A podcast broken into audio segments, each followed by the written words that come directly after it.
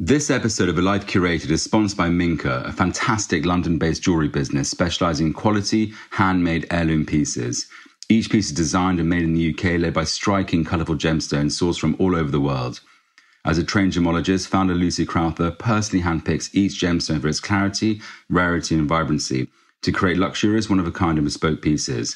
Inspired by cities from all over the world, the focus is on making fuss free designs with simple, clean lines and a good amount of gold, giving the gemstone the platform it deserves.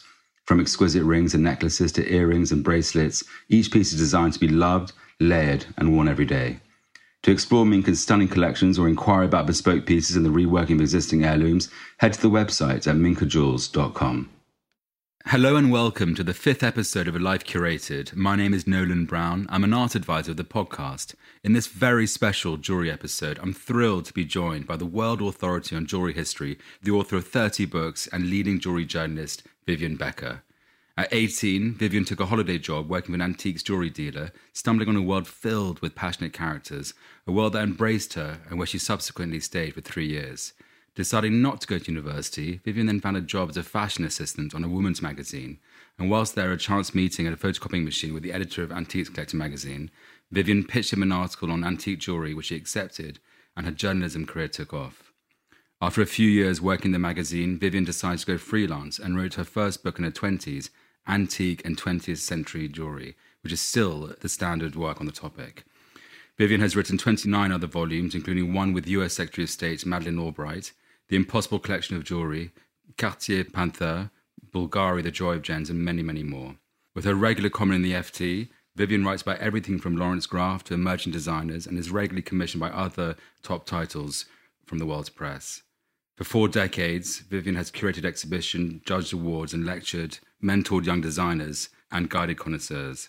Recorded from Vivienne's home, this is A Life Curated with Vivienne Becker.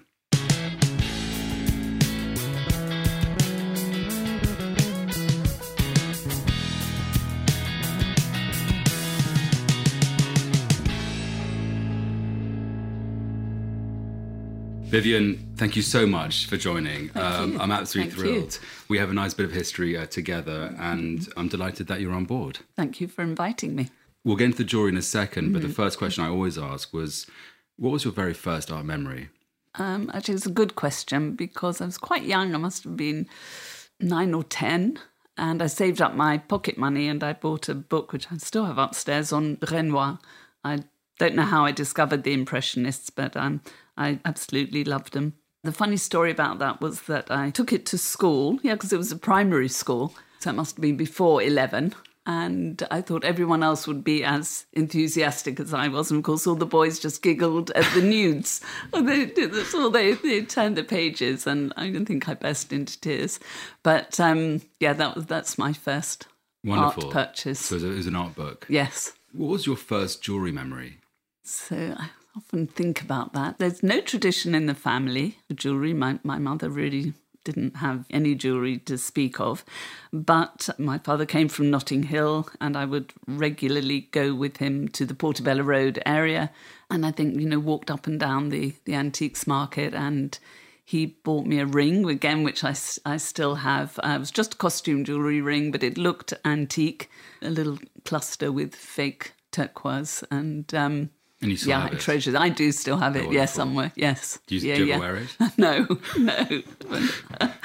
Occasionally, when I clear out the cupboards, I come across it and I remember. Yeah.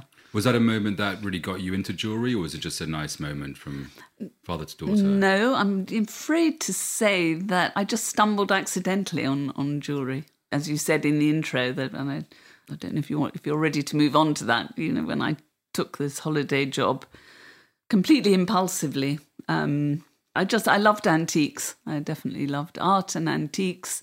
Don't know where it came from, but I just wandered into one of London's indoor markets. Uh, it doesn't exist anymore.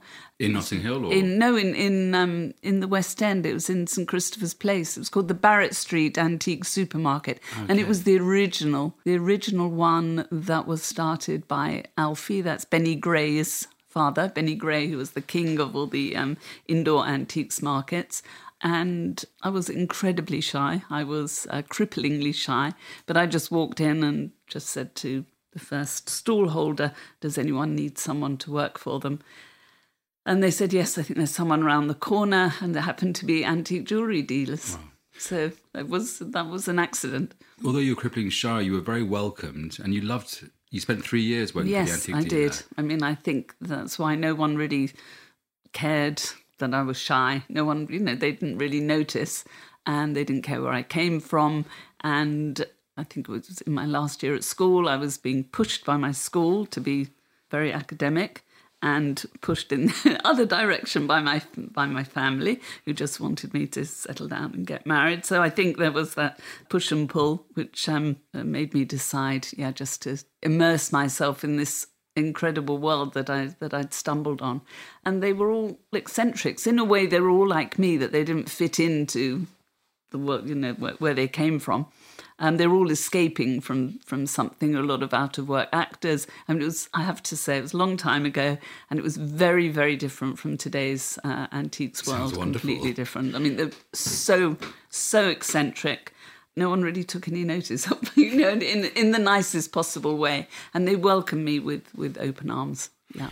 And I'm amazed for someone who is so academic, who loves researching, loves studying, and has written some best-selling, many best-selling books, that you put university on hold and then shunned it, and actually, in a way, was was very, despite being shy, was very bold and quite entrepreneurial. You just went your way. You know, when I think back on it, yes, I do think yes, I was. I was bold just to walk in and, and take a job with people I didn't know in a in a really strange atmosphere and uh, yeah, I think you know, I just I didn't really know which way to go with my career, and I think that you know in a way this prevented me having to make a decision. You know, I didn't. If I went to university, I wasn't sure what I wanted to study. In fact, what I really wanted, I always wanted to be a journalist, and I wanted to do communication studies, which was you know very new at the time. Uh, and I was accepted on, on a course and we went through lots of interviews to get on it, but then I just decided to, to stay in the in the antiques world. And did the writing come from your father, from your mother? No idea. Wow. No idea. No idea. Just loved writing essays at school. Still got some of my very embarrassing notebooks. um, yeah, just just loved it. Working for the antiques dealer, um, as well as buying and selling, did you train your eye there? Did you? Oh Absolutely, I learned everything there, and so uh, much as I do, I do regret uh, not going to university. That's true. But on the other hand, I had an education of a kind that would be impossible today, or even even at the time. And I learned everything, everything about jewelry history. People were so generous with their knowledge, and as I said, it was it was a time that just doesn't exist anymore. People would come around all day, every day, often with these treasures which they pulled out of their pockets. They would talk to me about it. There were specialist collectors, specialist dealers. And I was sitting in my little booth because the, the dealers had taken another big booth. So I had my own little booth and I could just handle the jewellery all day, every day. My job was to put it out in the showcase, which I loved. Um, I'd look at the marks, I'd examine it. I was handling jewellery all day. So it was an incredible education, both from the point of view of learning about jewelry and jewelry history, and also just an incredible experience to meet all these fun, eccentric, warm people. And just handling the jewels and seeing them and just being next to them, something you wouldn't have done at university. It's an amazing apprenticeship, effectively. It, yeah, it really was. I think it was, you know, it was unique. And much as I regret not going to university, I treasure that time. I'm still friends. Uh, I'm still friends with the with the dealer I worked with, and it so it immersed me in the trade. So yeah. you know, I still know I still know those people. I still know the dealers, even if it's you know uh, the children, sons, and daughters of the original dealers. I mean, for instance, when I go to Gem Genève, you know, which is the Geneva International fair, which is really full of antique and vintage jewelry dealers, I feel totally and instantly at home.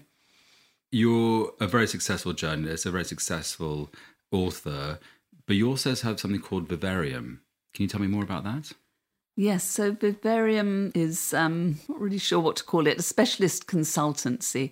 And I have a, a, partner in Vivarium, that's Diana Cordell. And I've known Diana for a long time, actually, since I first started writing about antiques. She comes from the art world. And together we represent individual, independent contemporary jewelers from around the world. And the idea is to create a different jewelry experience, different jewelry purchasing experience, uh, one that's more immersive and educational. So at every Vivarium event, I will always give a talk or I'll be in conversation with the designer and try and set the jewels in in context, in a social, historical, cultural context.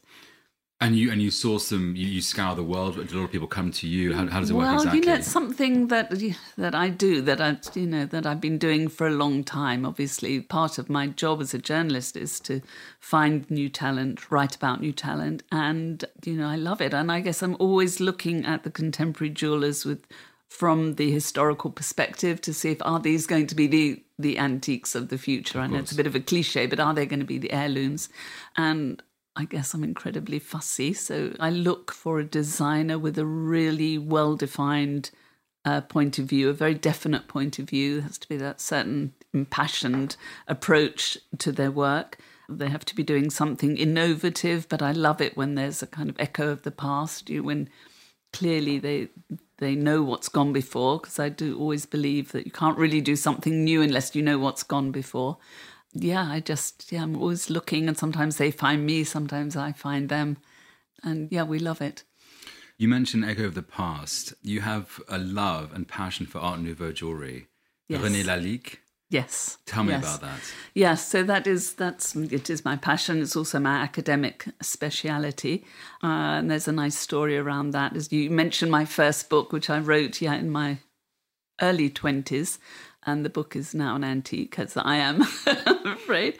And when that book was published, I was invited to go and speak at a jewelry course, a summer jewelry course in, in Maine, in at the University of Maine in the United States, which was a bit of an adventure for me. And it was run by a passionate collector of Art Nouveau jewelry who was an ear, nose, and throat surgeon. I became really friendly with, with him, his wife, and, and the family. And on one of the one of the visits, I went back to Maine for several summers where I, I lectured. He took me to see his his Art Nouveau jewelry collection, which which was wonderful, and said, you know, there isn't a book on it, and so I just began researching and was commissioned to write my book on Art Nouveau jewelry. When you were in Maine, did the Madeleine Albright connection come via being in the States? Can you please? No, that was that? much much later because Maine was, you know, I was in my I was in my early twenties when I when I started doing that. No, Madeleine Albright happened much later, and again, this all seems to be a story. I remember I had my young my daughter was was a was a baby at the time, and I was in the kitchen making um, the um, fish fingers as you do for, for, her supper, and the phone rang, and someone said, it's, "You know, I'm Madeleine Albright's chief of staff, feeding the baby." oh yes, you know. Um, and yes, she said, uh, I, I, don't know if you know, but Secretary Albright had written a series of books, wonderful, serious books um, on, you know, politics, on diplomacy, and she was an avid collector of brooches and she wanted to write a book about her brooches. And it was actually Joel Rosenthal of JAR who had put her in contact with me. And yeah, it was an amazing honor, wonderful privilege, and, and you know, an incredible experience. Yeah. And you really you gelled with her. I, and... Yes, I said yes. I had to agree. It's like royalty in a way. You had to agree before they actually then come and make you the proper offer. Oh, you know, right. so they can't offer you in case you say no. But of course, I wasn't going to say no. And went to Washington. Spent quite a lot of time with Secretary Albright. Oh, actually, the first time also I had to meet her. She was in London. I was absolutely petrified. you know, to go and meet her. We had tea. She wore one of her wonderful big bug brooch. And good and, tasting brooches? Yeah, she did. Such yeah. a nice, nice collection. Yeah, she had. Yes, I mean, it was, um, as the book relates, every brooch had a, had a story to tell, a story of diplomacy. And it was a very democratic collection, of course. Um, mainly costume jewelry, really eclectic. But yeah, we got on very well. And so, yes, then I was invited to Washington. I spent several days with her in Washington, in Georgetown, going through the collection, talking to her. And, what an amazing um, experience. It was. It was, yeah, it was a real, real Lucky privilege. Her. Real privilege, you know. So. I want to bring it back to the curation. You curated many, many exhibitions. You also consulted for Swarovski yes, for many years. Yes. Talk me through the process of curating a jewelry exhibition. For me, the high point and the, and the most important exhibition was, as you mentioned, the exhibition of the jewelry of René Lalique, which uh, was uh, organized by the, the Goldsmiths Company. That was in 1987, so I was still quite young. And that followed on from the publication of the book on Art Nouveau jewelry. And oh my God, that was, yeah, what an incredible, incredible opportunity. And for um, probably two years, I mean, my little flat was, you know, Lalique Central, just calling you wow. know, everyone. And, and this is where all my wonderful friends in the in the antique jewelry world were just so enthusiastic and so helpful and everyone knew someone who knew someone else who had a who had a wonderful piece of Lalique and also we were lucky enough to be able to borrow the jewels from the Gulbenkian Museum. I don't know if you know the no. the, the most astonishing collection of jewels by Lalique is in the Gulbenkian Museum in, in Lisbon. And Calouste Gulbenkian, who was a great um, oil tycoon, oil magnate, known as Mr. 10%, I think he was. Um, he was uh, also an amazing collector and loved Lalique's work at the time. So he commissioned, he gave Lalique, you know, completely free hand. It's the commission, I think, that every artist, every one of my designers would dream of. Money, no object, didn't have to be commercial. He just gave him a free hand to design a series of well over a hundred uh, jewels. And they were, they are in the Gulbenkian Museum.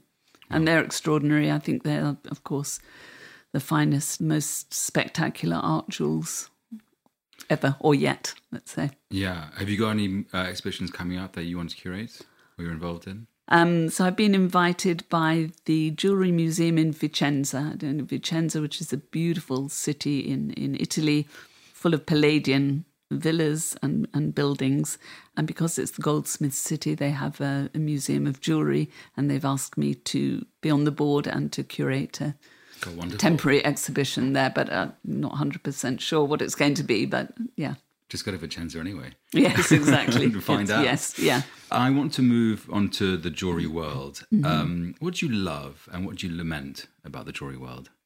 What I love, yeah, the the people definitely. I um, I love seeing beautiful objects every day. I think it, you know, often on a Monday morning when I'm you know sitting down and or in a jeweler or with a collector or seeing beautiful objects, I think, gosh, it's lucky I'm not just working in a bank or somewhere. So I think I'm incredibly fortunate to, you know, be involved with beauty all day, every day. I love the depth, the cultural depth of jewelry and all its meanings. And again, I often think, had I been directed to, say, furniture dealers or porcelain dealers in the Barrett Street antique supermarket, would I remain so enthralled for so long? And probably not, because, you know, jewelry, I think it's the earliest form of human creative expression. It's completely universal. It has so many roles, you know, it's not it's not bling, it's not for me, it's not surface ornament. It's it's talismanic. It's personal, um, and I think it charts social and cultural history. What a wonderful answer! I don't know about that, but um, yeah, and it's endlessly fascinating. Yeah, um, yeah. And lament is anything that you think it could be could improve or about the jewelry world. Yeah. Yes, I think I think it's um, it's a strong point and a weak point. It's it's it's very old fashioned. Mm. It's very let's say it's traditional.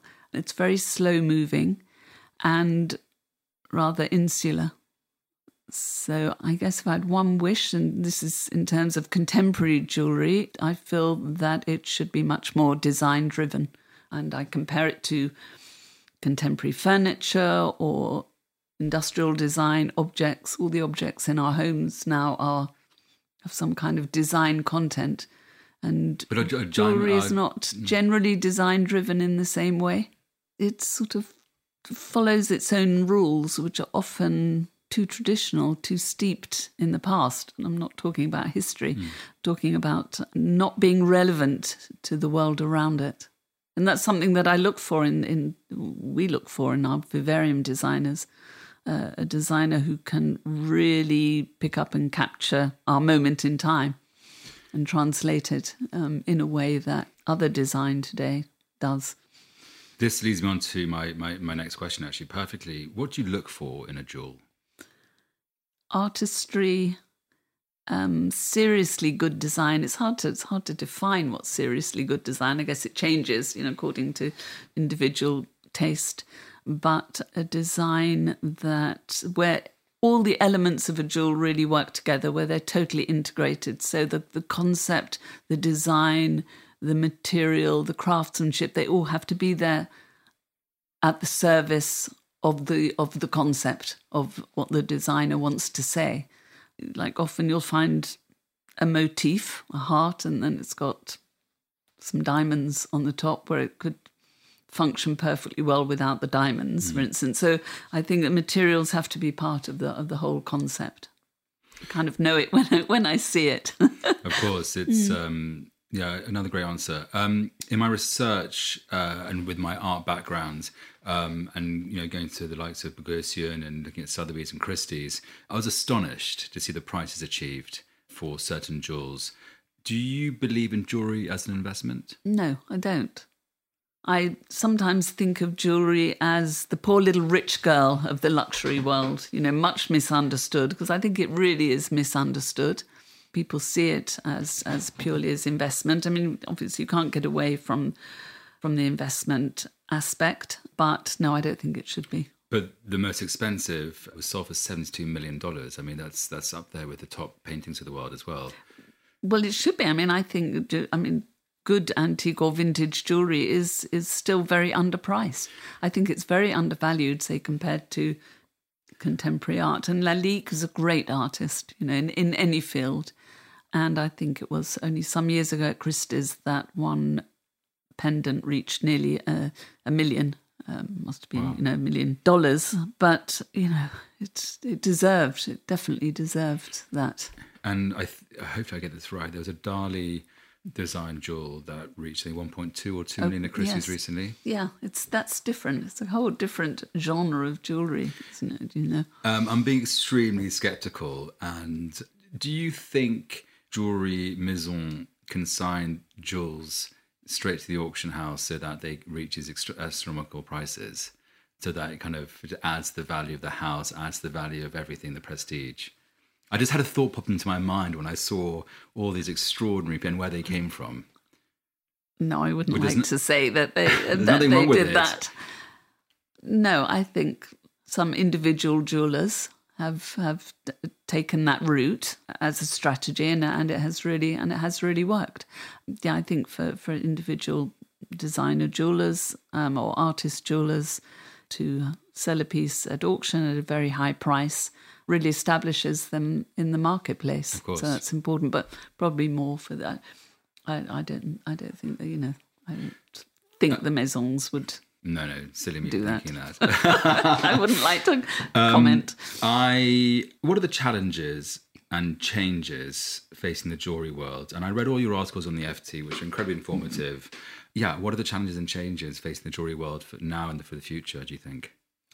The huge challenge is how to make jewelry relevant to to new generations, and of course that's a, it's a, it's a challenge that that crops up not in every generation, but every so often. I think it happened in the 19, 1960s when there was you know huge social and cultural and artistic revolution, and jewelry was just not relevant to the younger generation. And of course, at the time then as now, new wealth was being created. It was in the hands of different people. You know, you had media moguls, the the models, the rock stars. The rock stars became great jewelry patrons, but they wanted something very different in their jewelry. They wanted it to relate to their lifestyle, and I think we're seeing the same sort of challenge today.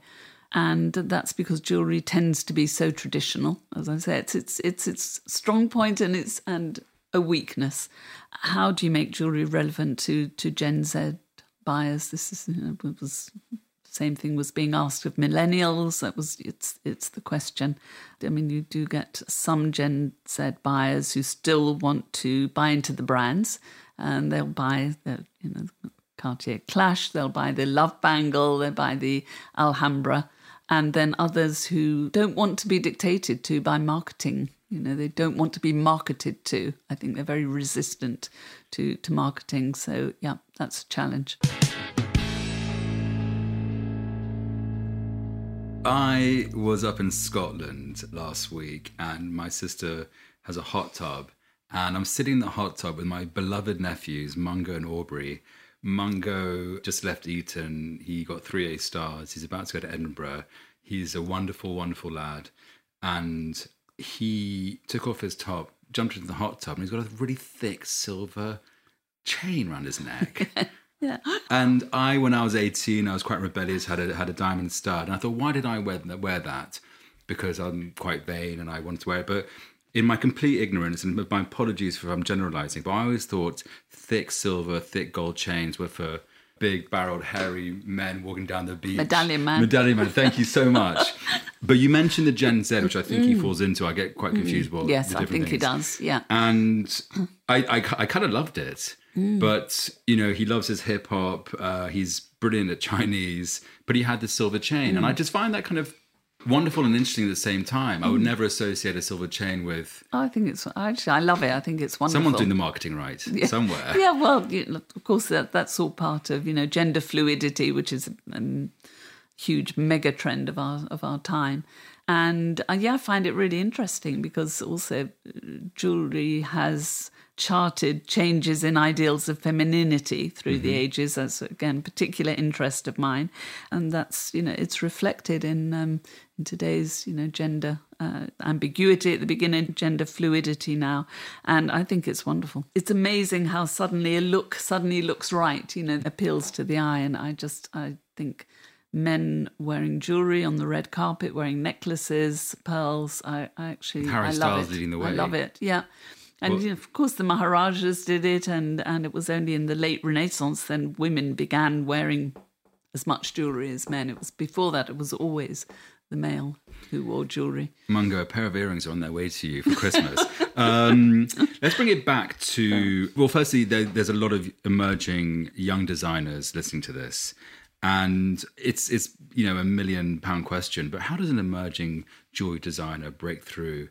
And what do you look for? I know you touched upon it a little bit in Vivarium and what your tastes mm. are, but you know I've got so many incredibly talented artist friends and the art world is so insular, it's impossible. What three pieces of advice would you give an emerging jewelry designer trying to make it? Well, first of all, I have to say that again, that was one of the motivations in starting establishing Vivarium, because the distribution. Maybe that's another weakness of the of the jewelry industry is the distribution is so limited. In what sense? Um, Well, where do you, where do they sell? I mean, it's either the big brands and the maisons, and they only sell their own their own designs, or I mean, it has expanded uh, in that department stores now all have very good jewelry departments where they will sell jewels by independent individual designers, but it's still not enough. Often that's handled on a SOR sell or it's on consignment basis, and it is very very difficult for individual designers to find their clients, you know, to find a, a retailer, to know where and, and how to sell. And it's that was definitely huge motivation in, in starting Vivarium. My ex Shahrazad, who you uh, know from many years ago, it was always about getting her clients' jewels in front of, of, of journalists like you, uh, huge voices like yourself, but also on celebrities. And then they go on to, you know, the X Factor or, or whatnot, the red carpet. Um, is that still the way to get noticed? Know, I'm the wrong person to ask about that. I'm kind of look. You have to live with it. I, I don't really like celebrity endorsement. I well, it's not that I don't like it. I think it's become too important. Yeah. I'm personally not convinced by it. Yeah. but yeah, it, it is important. But you know, more, more important is is to find the the route towards the clients, your target audience, And yeah, you asked me for some advice. I think that young designers need to think about that more carefully before they put a very expensive collection together. I think they need to think about the the route to market. Yes, celebrity endorsement. Yeah, definitely.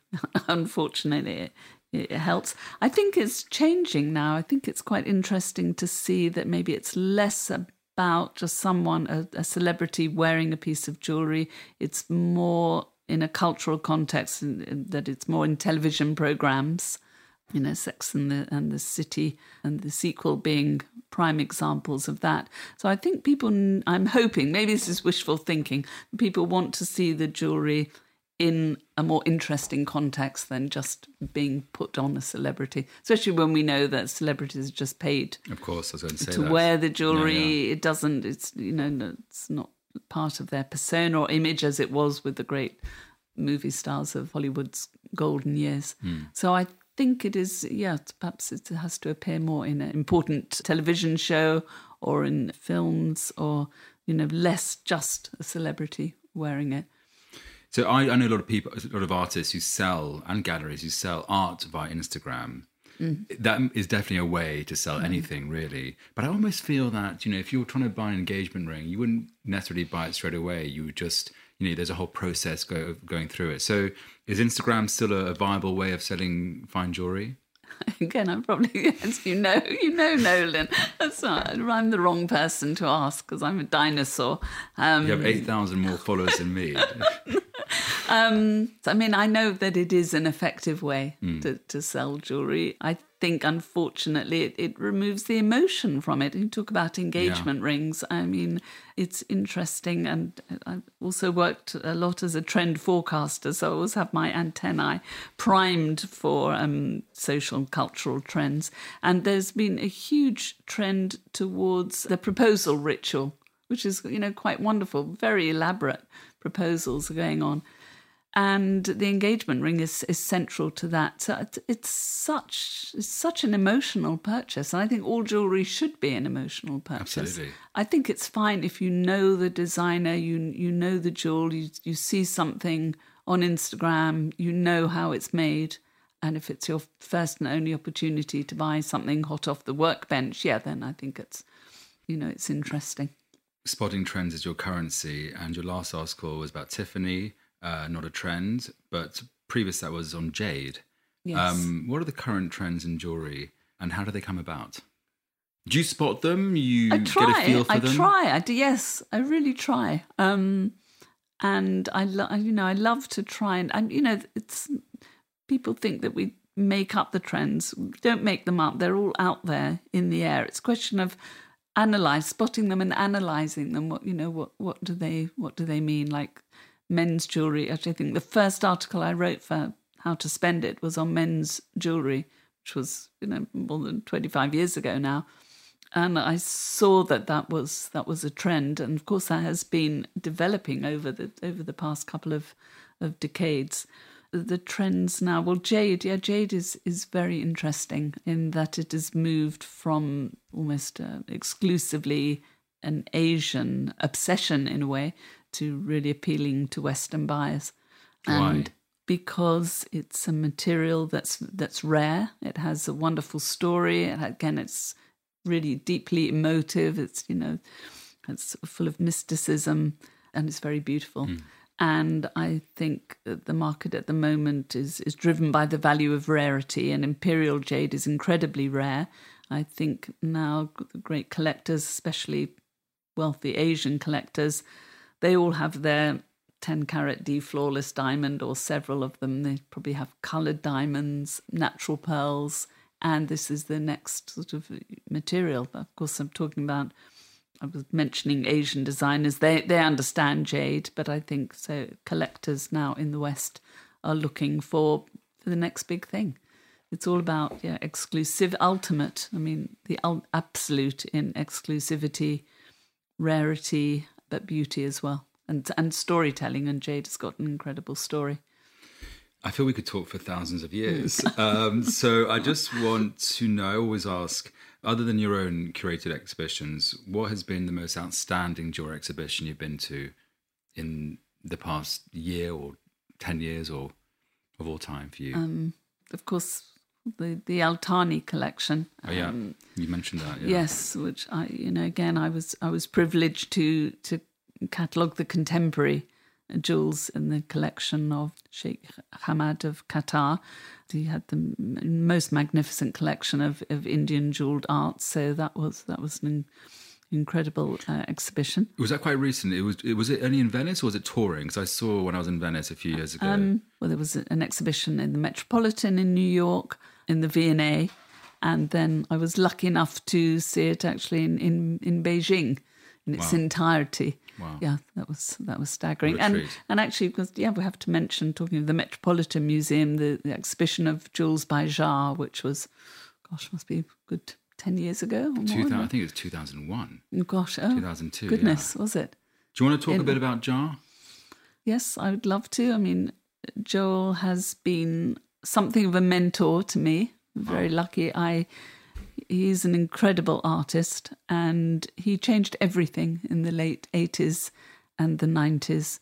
I call him a postmodern artist. I'm not sure if I'm using the term absolutely correctly, but before Jar, maybe apart from from someone like Bulgari who's making incredible jewels in the 1980s, jewelry was not about anything. You know, talk about jewelry not being relevant to lifestyles. It just had no connection hmm. to fashion, to culture in any way. And I remember very well, I think at that time I was sort of shifting from writing about antique jewelry to contemporary jewelry or adding contemporary jewelry. And, you know, just seeing lots and lots of pave work on plain torque necklaces. And it just wasn't. It wasn't about anything, if if you understand. It didn't have any story. It was what I call pure surface stylism. You know, just a little design. And Jar changed all that. So he's incredibly knowledgeable, incredibly cultivated. Again, someone who's a great artist in, in any field. And he he brought cultural layers and cultural references to jewelry. He made jewelry about some, you know, a story. And what I find remarkable is the fact that he's created a brand without creating a brand, in the sense that he's so exclusive. Mm. He, I hear that he only makes jewels for for you. You don't ask him, and you have to be recommended by people. To be re- uh, yes, Um, yeah. No one knows where he is in in. France. I There's a- think everyone knows, but he just has this incredible aura of He's exclusivity around aura. him. Yes, I mean, there's Which is has enhanced it. mystique that has grown up around him. You know, whether or not he did that on purpose, I, I doubt. I think it's just it's it's his nature, it's it's his personality. But he changed he changed everything, and of course he pushed craftsmanship to you know new new levels of virtuosity with his dégradé pavé work. He broke through the barriers. He used stones that were neglected. You know, spinels, sphenes, coloured sapphires. He painted. He painted with gemstones, and perhaps just as important that he really spawned several generations of individual designer jewelers. I mean, my designers in Vivarium would not be doing what they're doing had it not Really? been for JAR. There weren't really any individual artist Wow. jewelers at the time, you know, not since maybe, you know, you had Belperron um, before that, but not for, for a very long time. So he really changed how jewels were were seen, were made, how they look, Mm-hmm. Yeah. and also the next generation. The And- next several generations. Yeah. Yeah, Yeah. How wonderful. And I, I've I've often I often Googled his his pieces, and you you say like almost like a painting. You can see some. I don't know if it was on a flower or a butterfly. Correct me if I'm clear, completely wrong. But one, you look at it, and it's just the gemstones. Just they just change color. It's really something unbelievable. else. It's Unbelievable. unbelievable. And he brought emotion back to jewelry, you know, and it was really, yeah, devoid of emotion before that. Which leads me on to my next question. It has nothing to do with it. What are your thoughts on manufactured diamonds? um, but I, I, I just want to step in. I just want to step in here a little bit because actually, I, I watched the Netflix documentary on De Beers. I forgot the name of it recently. It's quite an old one, and they came out and said about manufactured diamonds, lab diamonds You have to call them lab grown. lab grown diamonds. created, yes, And yeah. they just almost convinced me and they said, well, actually, these diamonds are for those who want to who don't want to wear the real diamonds on flights. And also we just brought out a cheaper version Mm. for those who don't have the money. What does Vivienne Becker think of that? I don't agree with that. I think scientifically or technologically, I think it's fascinating. Mm-hmm. I think it's that the, the man is able to create diamonds. I think it's a completely different product. I think it's a it's a genre, or it should be in its own right. I've gone back and forth. I will be honest and say I do not like the way that the lab grown diamond jewelers start off by trying to destroy the natural diamond industry. Yeah. Wow, I didn't know that. Yeah, they, they, they offer it as as the sustainable alternative to mined diamonds or natural or earth earth diamonds, and I don't think that's right. I think it is, as I say, I think it's very very interesting from a technological point of view. It can never rival the the emotion or the rarity or the wonder. I mean, the wondrousness of, of a natural diamond. But I think you know it's horses for courses. It's it's what I really regret is that lab grown diamonds are not used in a much more innovative way. They've been used in really traditional, dare I say it, boring jewellery. And I don't see the point of that. I'm also just, you know, trying to understand their sustainability credentials or lack of them, how much energy is used in producing lab grown diamonds, but I think that that is improving and that and that's changing. But I would just like them to be used in a way that a natural diamond cannot be used. Otherwise, I don't see the point of it. And also, you know, when you buy a diamond, you're buying thousands and thousands of years of an earth produced billions, billions, billions, billions of years. And that's yeah. you know, and you have that on your, your mm. around your neck, mm. on your mm. on your finger. Yeah. Surely that's it's an earth treasure. It's treasure, exactly. Yes, yeah. To me, it's almost like buying a fake painting or a real painting. Picasso, not a Picasso, but what do I know?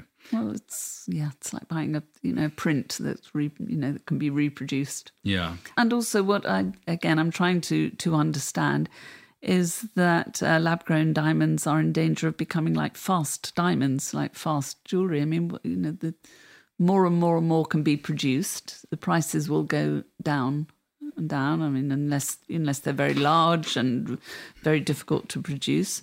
So there can be no secondary market, and yeah. and and then what happens to them? Would you say they're generally a, a, scourge of the jewelry world, or are they embraced at different levels? No, they're, they're no, they're not a scourge. No, no, no, no. I mean, there was a lot of talk of you know was it was it going to threaten the natural diamond industry, but I don't I don't think so. Too. I think it's a different it's a different product. It's a different market. I think it will the lab grown diamond will find its own level, the right level in the jewelry world. Maybe create a whole new genre of jewelry. Personally, I'd I'd rather have Swarovski crystal, having you know a massive piece of wonderful costume jewelry. you know, yeah. No. Um, my last question on, on the jewelry world before I ask my, my two final questions. How does the jewelry world improve its sustainability credentials? I think it is, I think, doing that now. Certainly, I've done a fair amount of research into the diamond industry, which I believe now is very, very well regulated, much more than people think. There's a lot of giving back that, that goes on. It gives a lot to the communities, to the mining communities.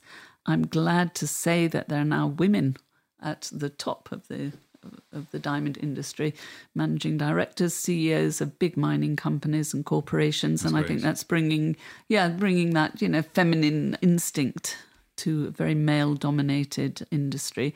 As with many other industries, there's quite a lot of greenwashing that goes on. It's hard to to differentiate, you know, what is what is really being worked on and what is just a marketing ploy. But I think that it's much better than it's given credit for, and I think it's working really hard. Certainly, mining, gold mining, um, is improving. There's um, SMO, the single mine Origins, which I think are doing an, an amazing job of improving the mining communities and full traceability from the mine to the jewel. And uh, there's more. There's more that that has to be done. There's more that but has to be done. Done, I get the impression. I think yes, it is. Yeah, that's good. Perhaps not, you know, not not quickly enough, but it's definitely being done. Moving away from the jewelry world and looking back on your amazing career, Vivienne, what would, would you like your legacy to be? Vivienne, come um, back. um, I don't think I have a legacy, really. I don't think so. Um, and for people to understand the meanings of, of jewelry. I mean, I just, I'm really, I guess I am passionate, and that's what's kept me in writing about jewelry for, for, for so many decades. I would like them to understand that it is um, a very powerful human impulse to adorn. You know that that jewelry is not surface ornament; that we need it. And so many jewelers say to me, they almost feel guilty you know, gosh, people don't need to walk in here. They don't need a piece of jewelry. And I say, actually, they do. They do because the, the roots of the jewel day in, in magical objects.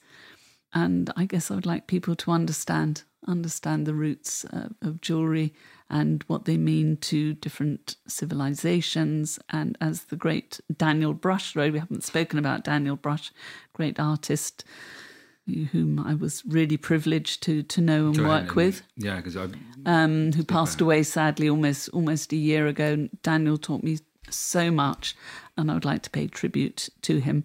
But as you know, Daniel said that jewelry is a conduit to the gods. It's a route to other worlds, otherworldliness, and I guess if I don't, I don't, I don't think I have got a legacy, but if it was, I would like people to really understand the roles and the meanings and the purpose of the jewel. Wonderful. Last question. Going back to So, the art. what's there? One more. There is one more uh, page. No. Um, which artist, living or dead, would you commission to do your portrait? Could be anybody.